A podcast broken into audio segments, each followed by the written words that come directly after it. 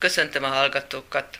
Mai beszélgető partnerem Preisinger Éva, új Buda Kulturális Intézetének igazgatója volt, de életmódváltás következtében ma úgy köszönhetem, hogy fazekas mester. Mi történt ez alatt a röpke néhány év alatt? az embernek van egy bakancslistája, és miután ezt a bizonyos aktív életet befejezi az ember, akkor az nagyon jó, hogyha be tudja teljesíteni azokat a vágyait, amit elképzelt magának ifjúkorában, és ami vonza.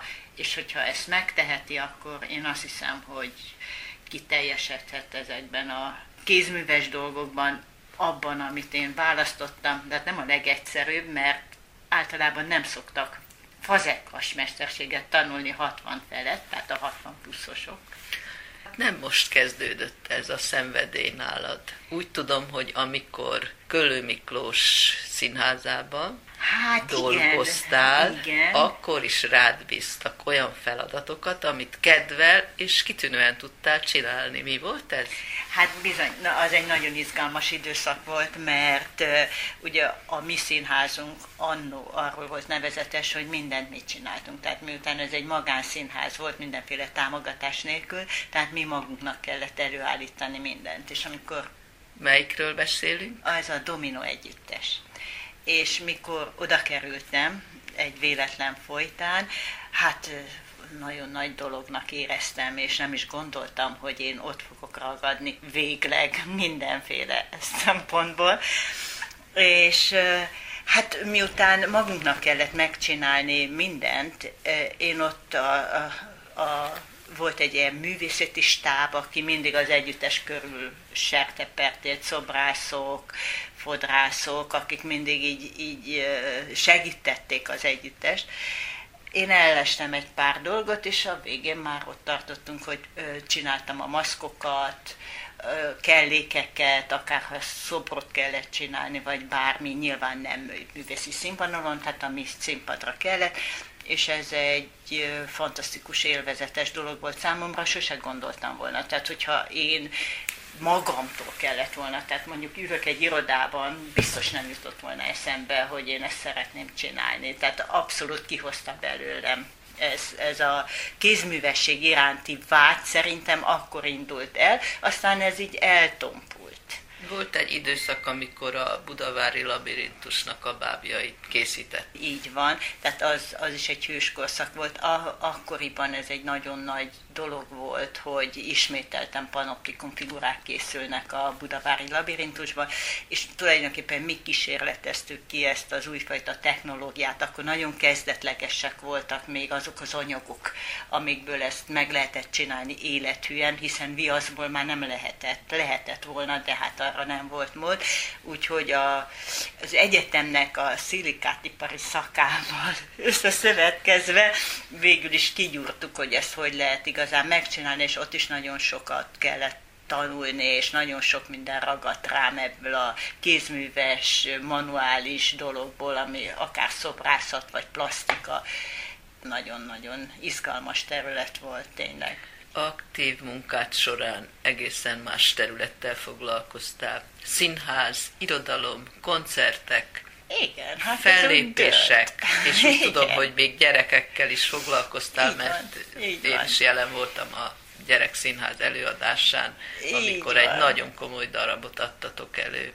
Igen, hát miután én ugye úgy kerültem a Domino együttesbe, mint kvázi táncos. Aztán onnan ö, ugye koreográfus is, koreográfusa is lettem, egy picit az együttesnek bizonyos táncbetéteket csináltam, ez a balett előzményeimnek tudható be, de aztán hála a jó égnek ezt kipróbálhattam magam Bulgáriában, ahol önállóan is a muzikál színházban már önálló koreográfiát csináltam, ami nagyon jó volt, nagyon izgalmas, és hát a, a Miklós együttesében hát abszolút módon teljes melybedobással a darabokban részt vettem, és dolgoztunk együtt nagyon sok, nagyon sok műben és turnék. Egyebek a gyerekekkel való foglalkozás akkor indult, amikor megszületett az első gyerekem, és hát muszáj volt valamit csinálnom, és besétáltam a, a lakóhelyemhez közeleső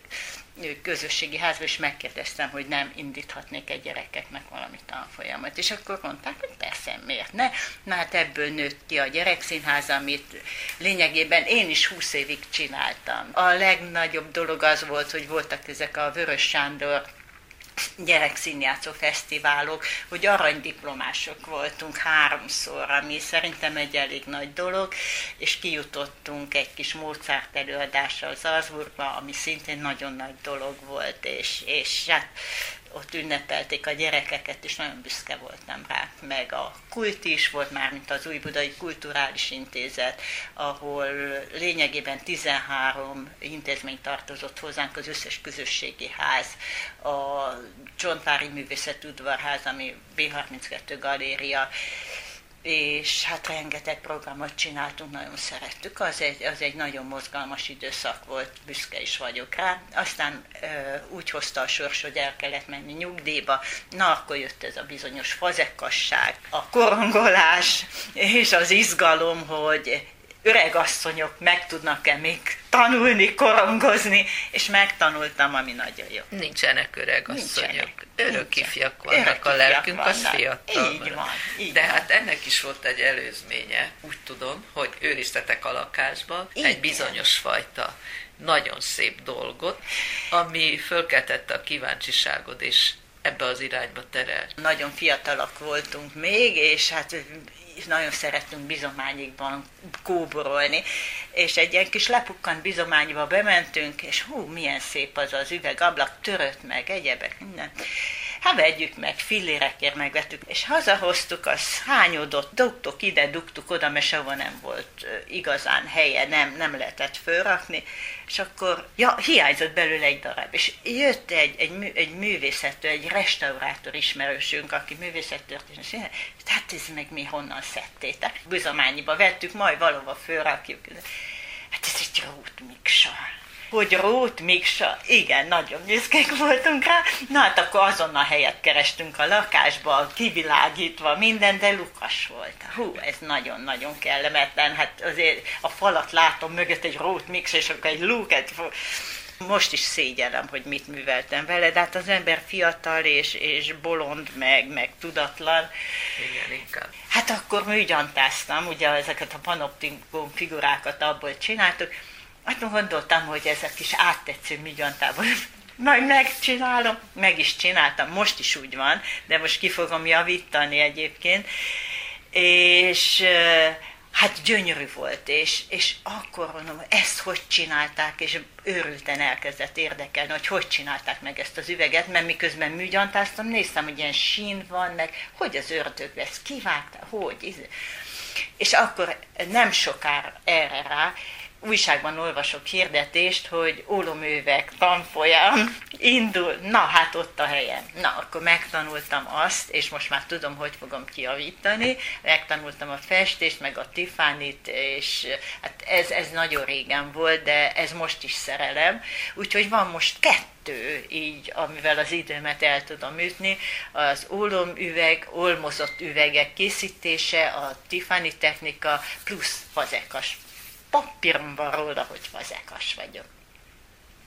Szeretem csinálni, igen, nagyon, nagyon, de tényleg ez költészet. És elkezdtem kísérletezni, hogy hogy tudom beleépíteni, tehát egyszerűbb, formailag egyszerűbb dolgokba a magyar népművészeti elemeket.